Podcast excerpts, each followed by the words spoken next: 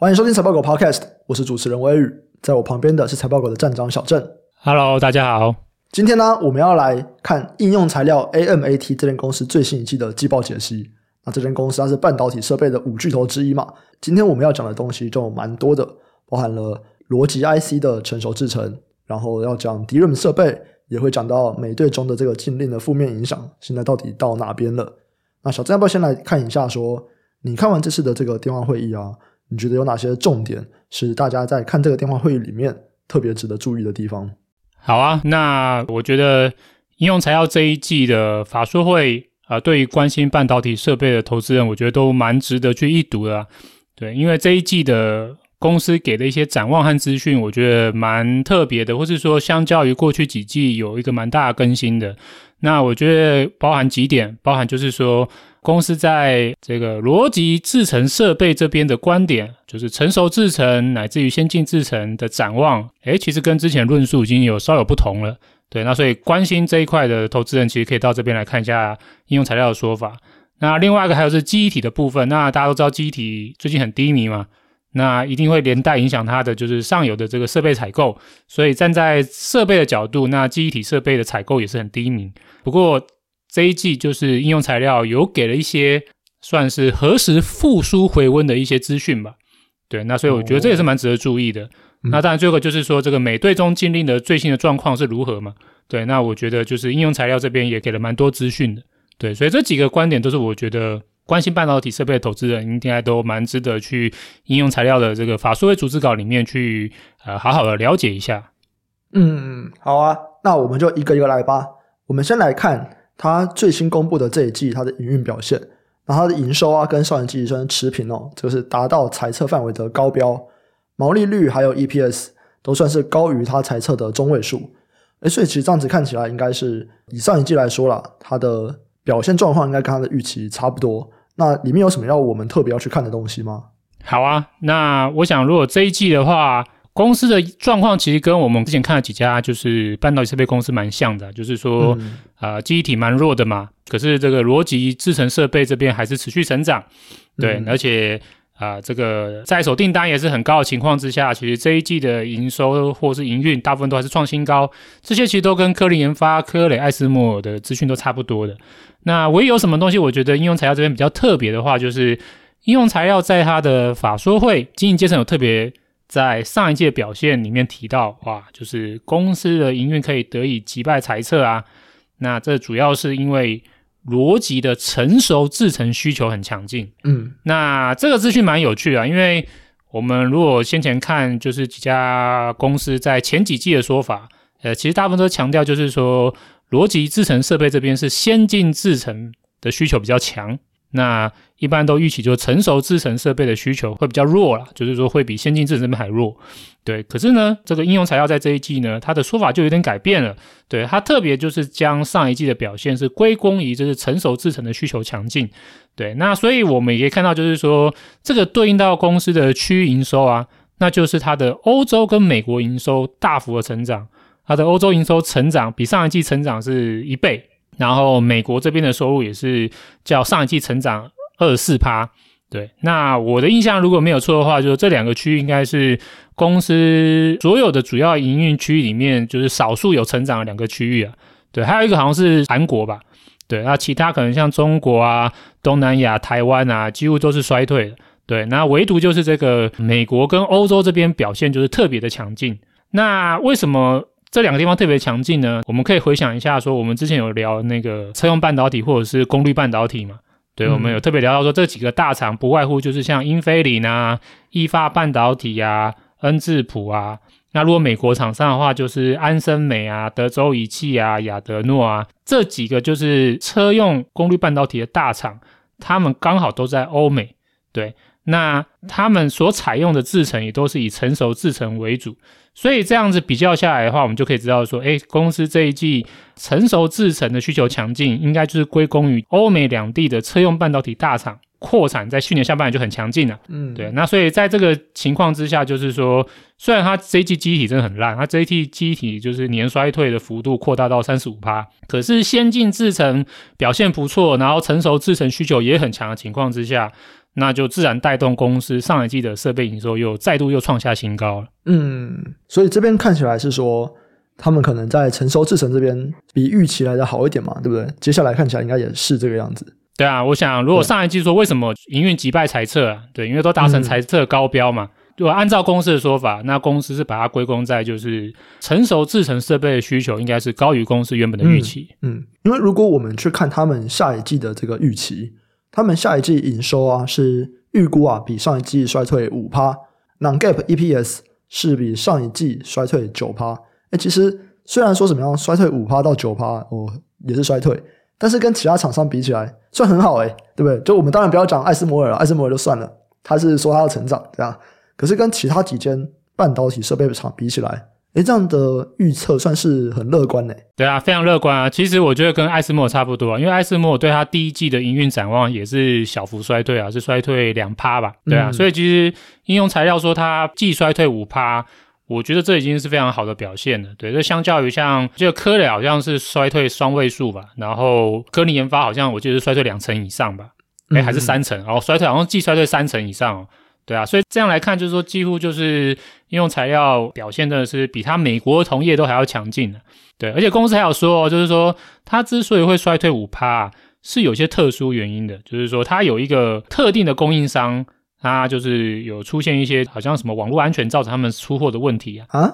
这什么东西？对，他也没有细说。OK，嗯，反正他有个供应商就出现一些问题，导致他那个供应商的供货出现了一个状况，所以就不是需求不好哦，是我们自己供货出了一些问题，所以没有办法卖很好。对对，他说这个大概影响二点五亿的就是设备收入啊，说这二点五亿收入不会消失，他以他目前预估就是说他会在。可能是两季之后，就是会成功出货补回来啊。对，那这个出货递延出货的影响大概是二点五亿。对，然后所以如果说我们再把这个二点五亿加回去下一季的营收预估里面，如果没有这个供应商的问题，那它的营收应该是会较上一季持平，哦，几乎就是没有受到什么衰退负面影响嘛。对，对啊，非常的乐观啊。对对对对，真的是非常乐观呢。所以这边主要的原因一样是在逻辑 IC 的成熟制程吗？呃，没错啊，没错啊，我觉得这个就是这一季应用材料电话会议法说会里面，我觉得一个非常重要的资讯，就是说、嗯、过往我们不管是看艾斯摩尔啊，或是甚至看就是应用材料自己过去几季的电话会议里面，经营阶层总是强调，就是说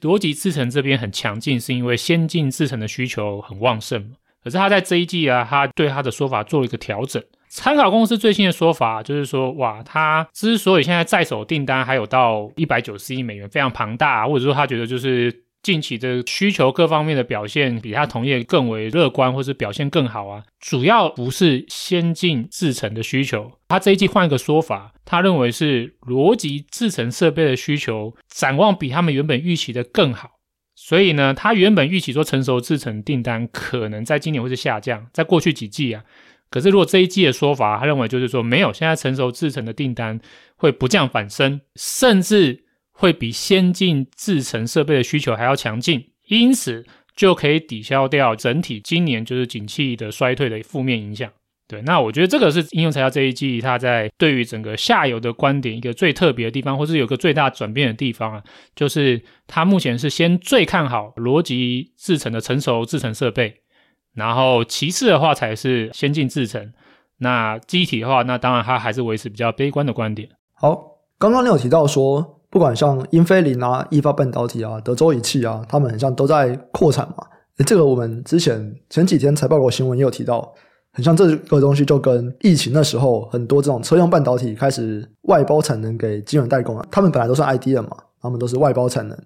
结果现在看起来产能还是供不应求，然后外包的晶圆代工厂。他们自己也都有一些产能的问题，在疫情期间，他在抢半导体的时候，所以他们后来就决定要自己回来盖，所以算是从那个时候影响到现在的事件吗？呃，我换个说法好了，就是说，其实这些公司啊，他们原本呢，嗯、他们都是属于叫做所谓的 Fablight，他们不像传统的就是所谓 IDM 公司，就是说真的是完全所有的产品都自己生产、自己制造。对，其实英飞凌啊、一发半导体啊、德州仪器啊、恩智浦啊。对啊，这些公司其实他们都是有一部分会是自己制造，没错。那有一部分本来就是会外包给代工厂，对。嗯。那所以在过去几年，就是所谓这个车用半导体供给不足嘛，就需求非常强劲，就供不应求啊。那他们其实当然会想要扩张他们整体的产能，不管是自己的产能，或者是交给就是外部代工的产能，他们都想增加。那只是说自己的产能增加一定要一段时间嘛，因为你还要盖厂啊，你还要就是这个设备安装，总是要比较长的时间，所以这部分的扩张本来比较慢。对，那所以本来我们就可以预期看到，就是说他们就是在委外的这个供给扩张的效果展现会比较快。那所以其实他们一直都有想要扩张整体的产出啊，只是说代工这边可能是过去两年先看到，诶，外包的订单比较快速成长的一部分。对，那自己的这边本来就是有预计要成长。对，那只是说他要。这个新建或盖厂的时间本来就比较久，对，那所以可能会看到说，诶，可能好像是陆续一直到今年，好像这整体的就是设备的支出跟盖厂的产能才慢慢浮现吧。嗯嗯，好，那你刚刚还有提到说，应用材料在这一季啊，他们开始把重点从过去都在讲我们在讲先进制程的逻辑 IC，到了这一季，他们开始说，哦，其实成熟制程的逻辑 IC 是他们接下来成长很大的一块。这边主要的原因是什么？然后是不是这样子？我们在看其他厂商关注的重点也都会不一样？对啊，对啊，因为应用材料它就是整个半导体设备的龙头嘛，对啊，目前还是龙头啦。对，去年还没有被艾斯摩尔超越。对对对，嗯、那所以它在半导体设备的观点，我觉得就很值得整个业界或是相关投资人参考。对，那他提到说，它的成熟制程的需求不降反升，那为什么会有这样一个转变呢？嗯、那我们刚才已经有提到一个很大的观点嘛。就是说，这个欧美大厂，他们就是在车用半导体这边，是需求还是很强劲，嗯，所以他们不止去年开始就是加码扩张自己的产能，他们甚至今年二零二三年，他们也决定持续加码。对，那这是一个很特别嘛，这很少见，对不对？以现在的半导体市况来说。对啊，我们看就是台积电都下修了嘛，对不对？啊，记忆体就更惨嘛。嗯、想不到就是欧美的 IDM 厂商，他们反而是持续加码，对，所以这个算是整个半导体里面少数还在持续加码扩产的一个产业或族群了。对对对，而且这个扩产幅度真是蛮大，像英飞凌的话，哇，它就预期它会计二零二三年度它的资本支出是要较去年还要再成长三成。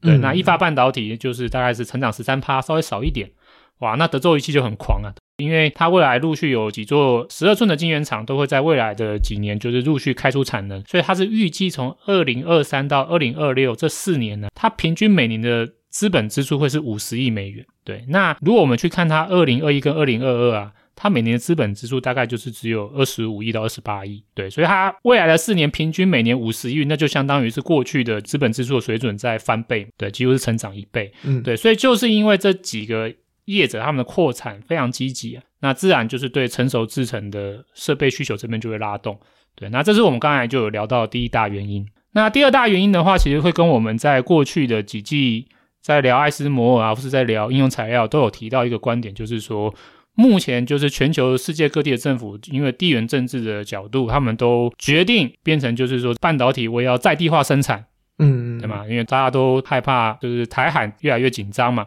对啊，那自然就是说会有这个为了要保障自己国家的半导体生产的需求而开始就是支持建立在地的半导体生产，所以像日本啊、美国啊、欧洲啊都不断的补贴嘛，说哎，大家就是以后不要再外包给台积电，大家就是到我们这边来盖自己的半导体生产工厂，对，或者说干脆就是邀请台积电，就是说哎，你到我们日本或到我们美国，甚至到我们德国来盖这个当地的晶圆制造工厂，对，那其中有一块当然就是成熟制程了。那所以这个世界各国的就是半导体补助当地的生产，那也对成熟制程的需求带来成长。那这是第二大原因。第三个原因，公司有提到一些蛮有趣的观点，就是说以目前公司角度来看啊，就是说在过去这几年，就是成熟制程不断的大幅扩产情况之下，其实现在市场上面已经几乎没有二手设备了。对，那因为我们要知道说，其实在疫情之前呢，或者说在大概就是二零一零年到二零一八年这个中间呢，其实那个时候大家对成熟制程是看不太上的，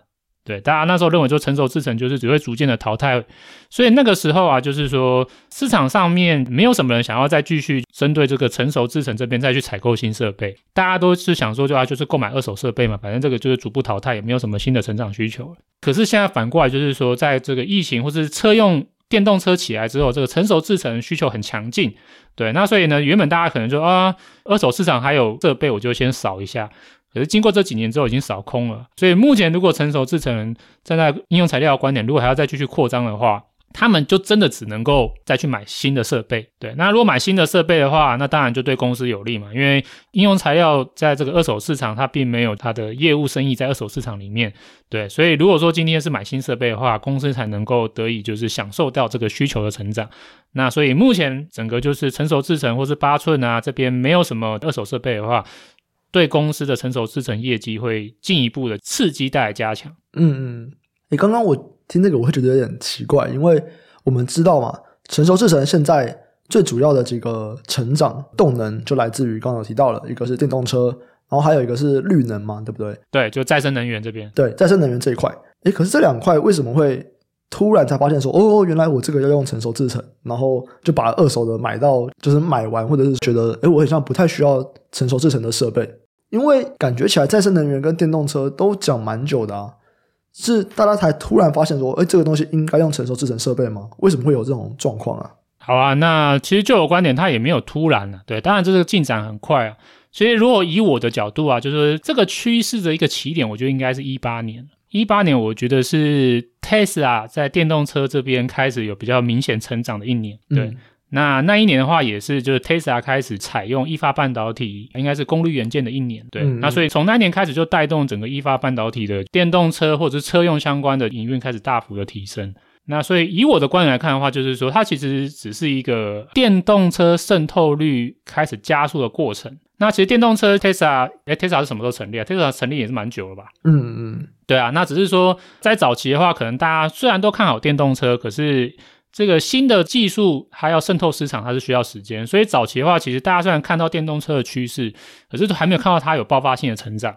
对啊。所以就是厂商通常就是比较保守嘛，或者说都是想要看到就是真的就是需求成长之后才会大力投资啊。所以就是说大家都在那边归着，然后一直到就是一八年之后，哇，电动车开始起来之后，诶慢慢的，大家才认知到，就是说，哦哟，电动车这个需求好像不是假的哦，好像真的就是要起飞喽，对啊，那这时候才开始慢慢陆续的，对于这个电动车的相关产能投资，才开始慢慢加速。那当然，我觉得疫情这个事件又再是另外一个加速器啊，因为疫情导致整个供应链不顺，导致整个半导体的就是供给不顺。就会对整体的，就是半导体产能，不分先进制程还是成熟制程的需求，又会在更加的要求，赶快加速扩产吧？对啊，所以从这个一八年车用电动车的需求起来，再叠加整个疫情，因为供应链不顺因素再叠加，最后又再加上就是中美贸易战，就是美国开始带头要求半导体开始不能够只是局限在台湾啊或者韩国这些地方，他要求就开始要回到本国在地化生产。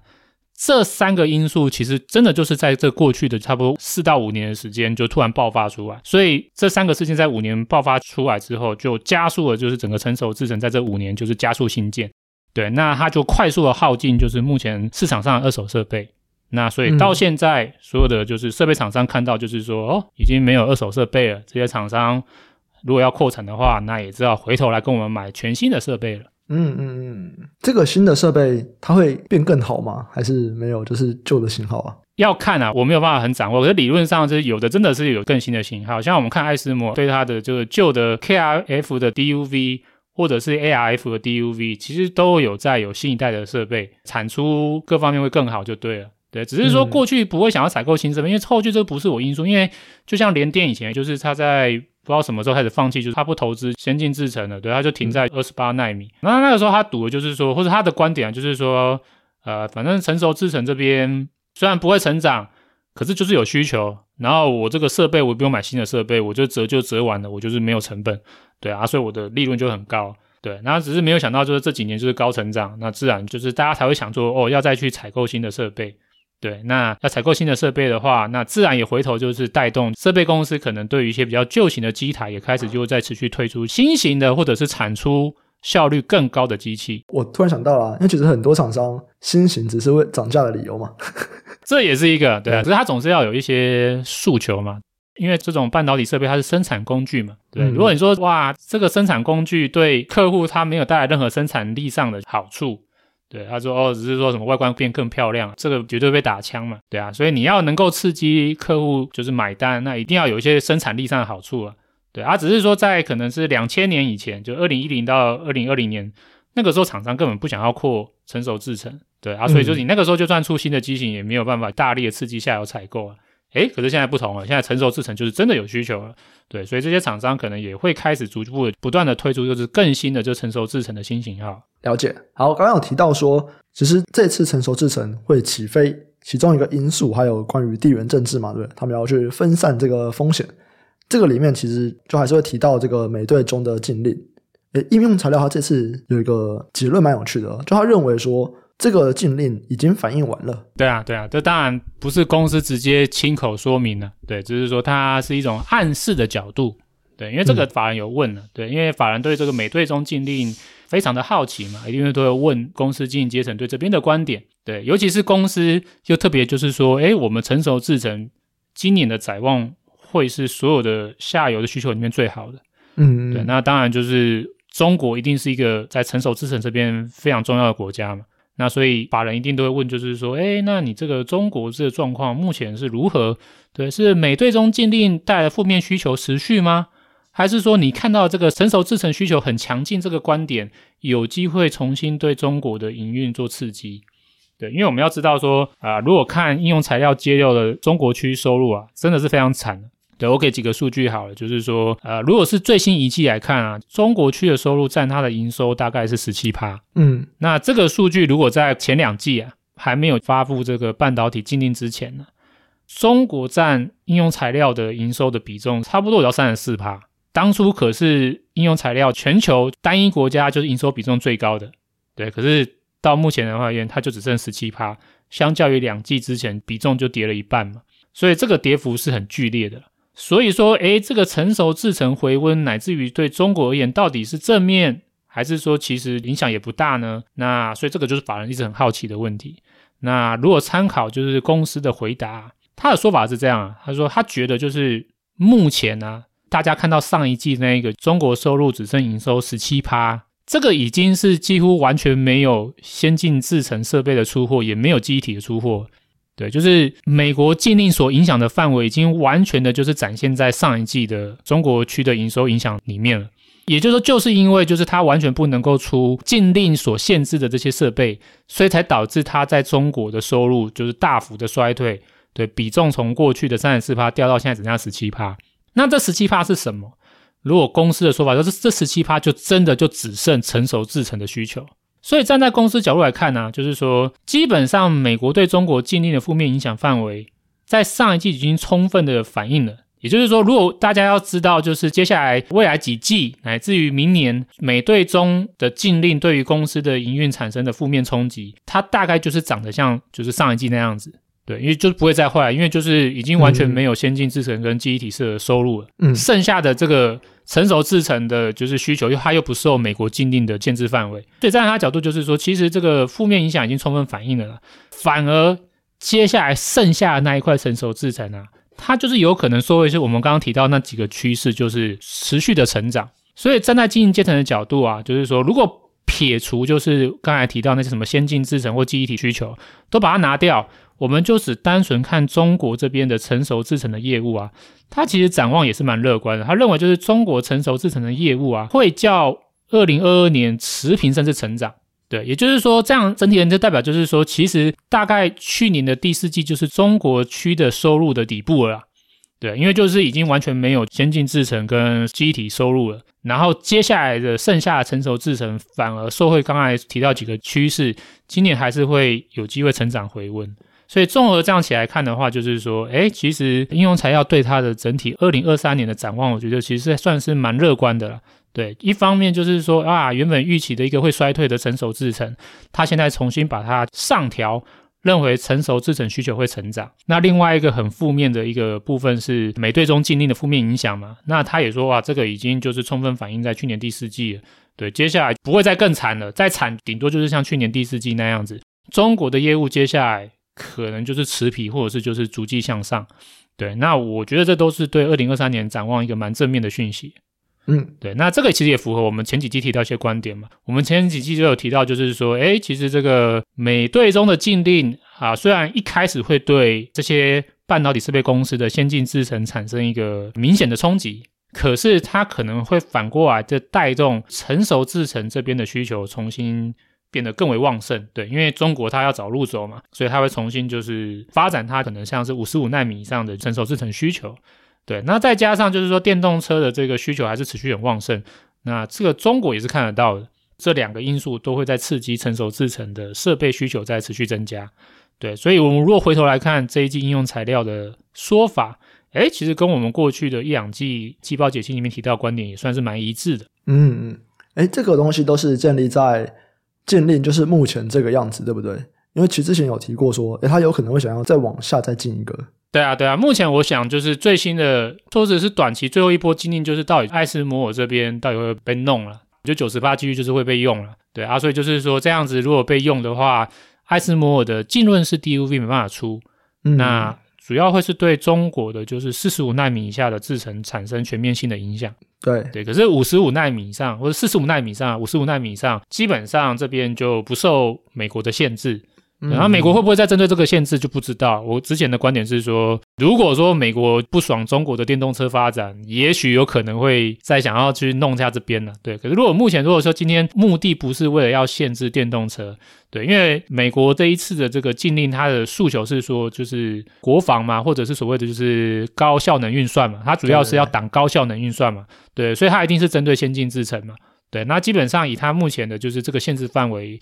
应该是可以充分的阻止，就是中国在高效能运算这边的前进的，对，嗯，对啊。至于说成熟这边电动车，它是不是也要挡？那我就不知道，对，那就以后再看吧。嗯，所以其实应用材料这边讲的，它都是在讲五十五以上的吗？就是就算美国再去禁中国的浸润式 DUV。也不会影响到这是应用材料它讲的东西。呃，其实我之前在前几集的季报解析，我有提到说还是会影响啊，对，只是说这个影响的幅度就没有第一波这么大，对。嗯、然后再来的话就是说，是不是今天中国没有办法采购浸润式 DUV，他们就不会对其他设备商采购二十八或四十五纳米的非 DUV 的设备？我觉得这也是不一定，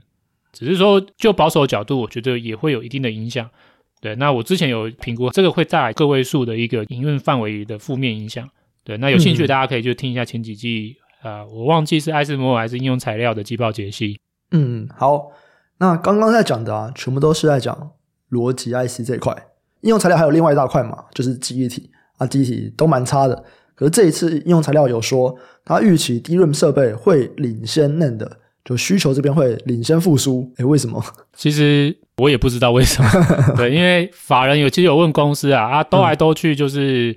公司就是绕来绕去也没有很正面的回答，对，公司就只说，嗯，他们觉得二零二四年是一个记忆体的好年，对，然后就没再说更多资讯，也不太知道说公司的根据到底是什么了，只是说公司提到 DRAM 的设备需求有可能在年底领先 NAND Flash 复苏。啊，这边是指设备哦。对，它这边是指的是设备，设备需求有可能领先 NAND Flash 在年底复苏。我个人的猜测可能有几个原因啊。第一个原因的话，我觉得如果我们去看，就是三大 DRAM 厂，他们其实不约而同都是在今年的下半年到明年上半年呢，他们最新的制程应该会再推进。对啊，如果三星的话，就是它的这个一 C 制程会再推进。那美光的是这个 E-Gamma。对，这个 e 伽马的话，表定的时程是说会在二零二四量产，可是因为这个 e 伽马算是美光首次导入 EUV，对，所以它的 EUV 设备其实在去年底就已经 ready 了。对，那所以今年的话，我觉得应该重点是在做一些测试跟风险性试产。对，那如果他们是希望在二零二四量产的话，那我觉得的确也是有可能在今年下半年或年底开始有更多的新的设备在陆续进场，对，这样明年才能够顺利量产。那海力士这边的话，海力士的制程，我觉得相对三星、美光是比较落后一点。可是它的这个最新制程一贝塔，海力士也是规划会是在下半年可能开始比重会提升。对，那所以这三大厂不约而同都是在今年下半年到明年上半年最新制程要推进。那我觉得这个的确有可能就会刺激这三大厂在今年下半年啊，或者年底前啊，对 DRAM 的设备再重启采购。对，那这是第一个可能性呢、对，这就是我的猜测，是这是第一个。对啊，第二个的话，可能就是说，也许是三星吧。对，因为三星在之前都有提到，就是说它预计在二零二三年下半年，平泽三厂会开出五万片的低润新产能。对，那这个目前公司还没有说要取消嘛。对，那所以说，如果说今年就是在下半年这个拼三厂真的就是开出第一轮新产能的话，那这也有可能带动就是三星在今年的下半年，呃，会增加更多的设备采购。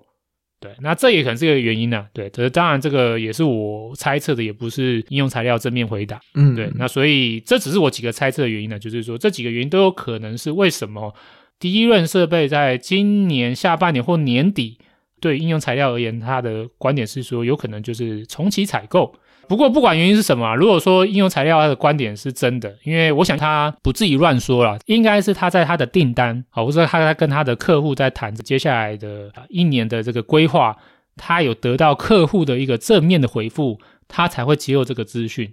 对。那所以说这个资讯的话，我觉得是很正面的，因为我们要知道说，目前的整个半导体设备这一轮景气的衰退，其实最大的驱力是记忆体设备的衰退，就是因为记忆体衰退的幅度这么大，所以才带动半导体设备整个往下。那所以说，如果说这个半导体设备这边它能够回温，其实某些程度上就代表就是目前这一波的半导体设备的景气衰退就有可能慢慢的结束。慢慢的走向复苏，对，那所以如果以应用材料给的观点，就是说，机体设备或是低润设备有机会在今年年底前，哎，就开始回温拉货的话，那我觉得可以大致上说，有机会半导体设备在今年年底前可以看到衰退结束或是落底吧，对，就开始慢慢走向复苏的道路。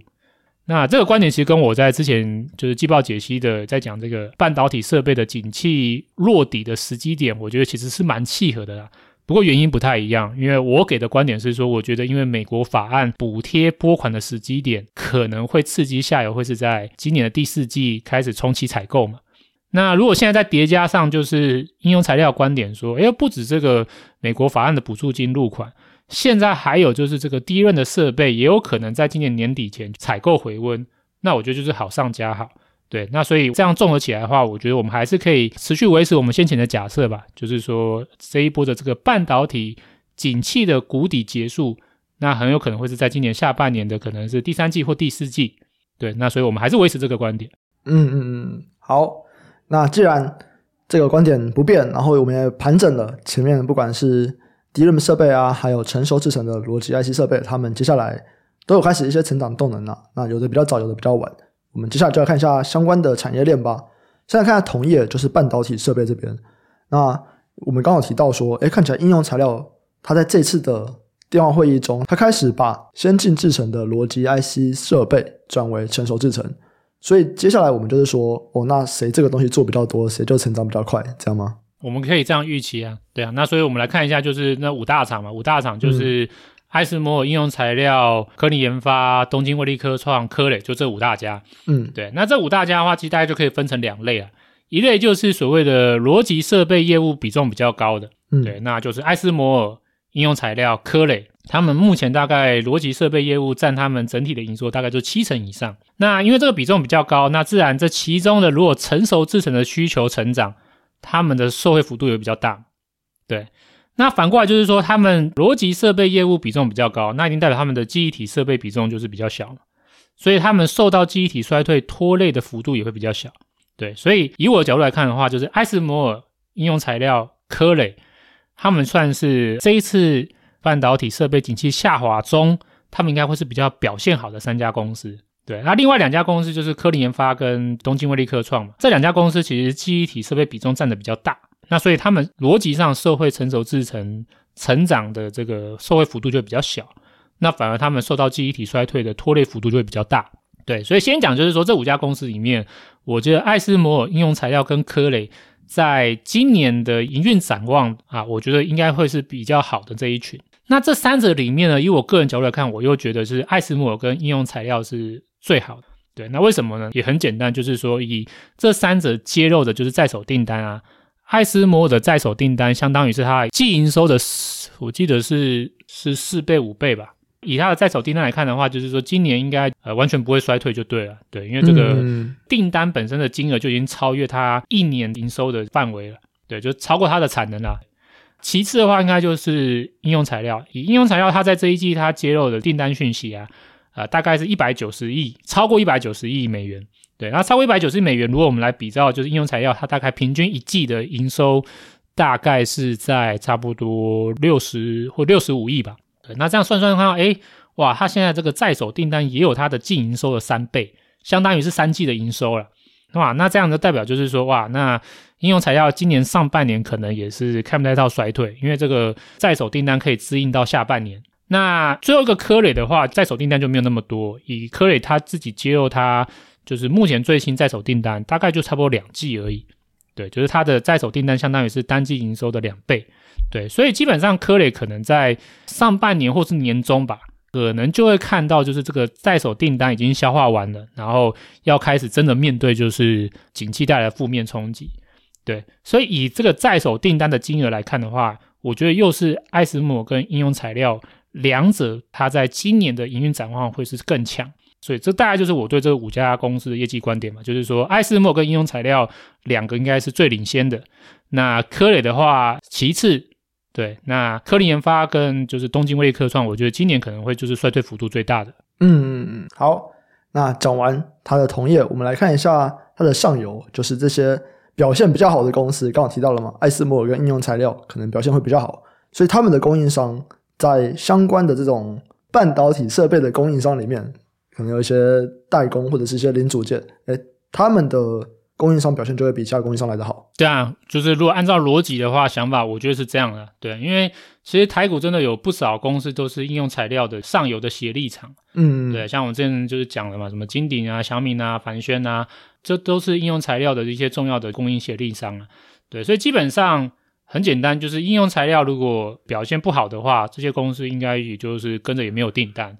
诶，可是如果应用材料的表现还不错的话，其实这些公司都能够受惠啊。对，那所以如果以这一季应用材料给出的展望来看，哎，二零二三年虽然是这一波景气下滑的一个明显负面的一年，可是他们的这个大客户应用材料给的展望，我觉得真的是不错。尤其下半年，对，而且我们刚刚有提到啊，就是它上半年就还有庞大的在手订单可以抵消掉景气负面带来的冲击。嗯，所以如果按照这个逻辑来推的话，诶，其实我觉得这一次这些台股。呃，应用材料的供应商啊，可能在这一波景气衰退的幅度是相对有支撑的，可能不会像过去一九年啊，嗯、或者是一五年那个时候就是下滑衰退这么明显。对，这大家可以稍微期待或观察一下。对，至少我的话就是觉得就持续关注应用材料。对，只要应用材料这边给的展望不错，或者它出来的业绩真的是蛮好的，我觉得对于上游而言都是一个相对很正面的资讯。嗯嗯。好，刚刚讲的其实都是在讲业绩的部分。那我们还是要上来聊一下那投资的部分。所以，就像这几天社团也有人问嘛，就说：“哎，其实我们在过去讲的几间，像记忆体那个时候，它的股价其实都有点涨了，对不对？那应该要怎么样去做？”那我们今天一样啊，就是刚刚有提到这么多的厂商，不管是讲半导体设备，或者是说台股这边的相关协力商，那在投资方面，我们又应该去关注什么？好啊，好啊，那其实这边的观点，我就是把上一季或上上季或上上季的观点，又再复制贴上过来。对，其实就跟之前观点一模一样，反正就是说，设备业的股价就是明显的领先它的业绩嘛，对吧？啊，这个我想在过去的就是两季，大家又再度发现这个观点了嘛，对吧？嗯嗯，就是说，过去几季其实并没有分什么上下游嘛，下游 IC 设计封装股价在涨，设备业的股价也是跟着涨。对，嗯、虽然设备业现在营收还在衰退。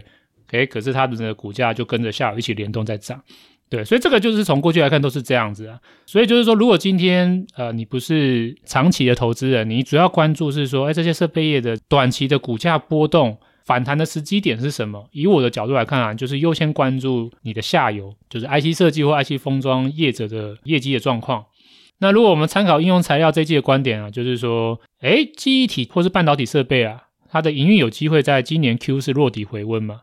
对，那其实过去会领先反应嘛，对，所以不会是等到就是今年第四季才落底回温啊，它股价一定是会领先反弹。对，那过去来看可能会就是领先个两三季吧。那其实半导体设备的业绩通常也就是落后下游差不多两季，所以我个人认为就是说，大家可以持续关注下游 IC 设计跟封装业者的去库存状况。对，因为现在很多业者都不约而同就讲，就是说可能是 Q 二或是年终会落底嘛，嗯嗯，对啊，就是下半年就是景气会转强嘛，台积电也这样讲，联电也这样讲，呃，全世界人都这样讲了，嗯嗯，对啊对啊，那所以这样来看的话，就是说，我想如果说真的这些观点是真的的话，那介入半导体设备的时间点绝对不会是在第四季落底的时候，一定要提前。那所以大家可以在年终，或者是说不要讲时间点好了，因为时间点很难抓。我们讲领先指标就是关注下游的 IC 设计跟封装，只要下游的 IC 设计封装的营运已经确认落底了啊，那这个时候设备业的股价应该就是跟着反弹。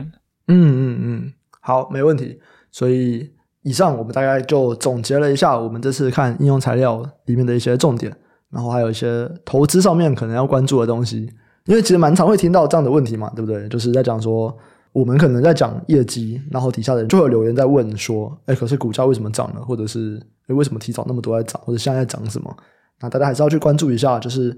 业绩跟股价之间它的关系到底是什么？大家认真听下 Podcast 啊，对对，这个观点我已经讲了四个季度，还是讲了超过一年了吧？没有啊，永远都是有新的听众嘛。对对对对。哦，OK OK，